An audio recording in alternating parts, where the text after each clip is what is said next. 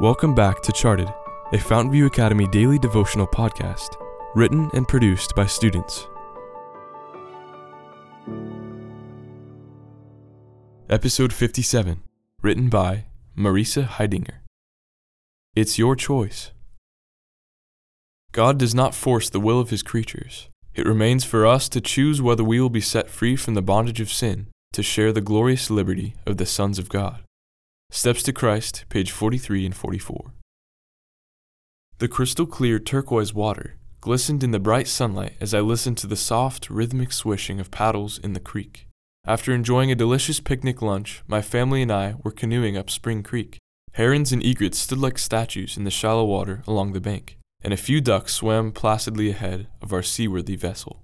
When at last we reached the mouth of the river, my sisters and I piled out of the canoe to wade around in the icy water. Be careful, my mother warned as we began exploring further up the creek. There might be quicksand in some places. Carefully testing each step, we continued up the stream.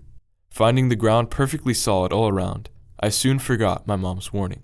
Then, stepping off a fallen log into the shallow water, panic suddenly clawed at my throat.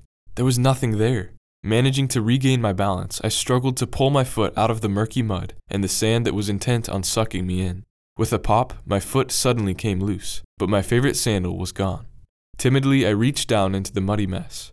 Deeper and deeper, my fingers searched, but there was no trace of my shoe.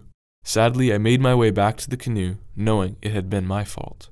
Just like my mom, God gives me warnings to keep me safe. He knows that there are places where I might sink, and in His infinite love, He tries to keep me from getting sucked in. My mom hadn't forced me to obey her, and God won't either. He is guiding me but at the same time, he whispers, It's your choice.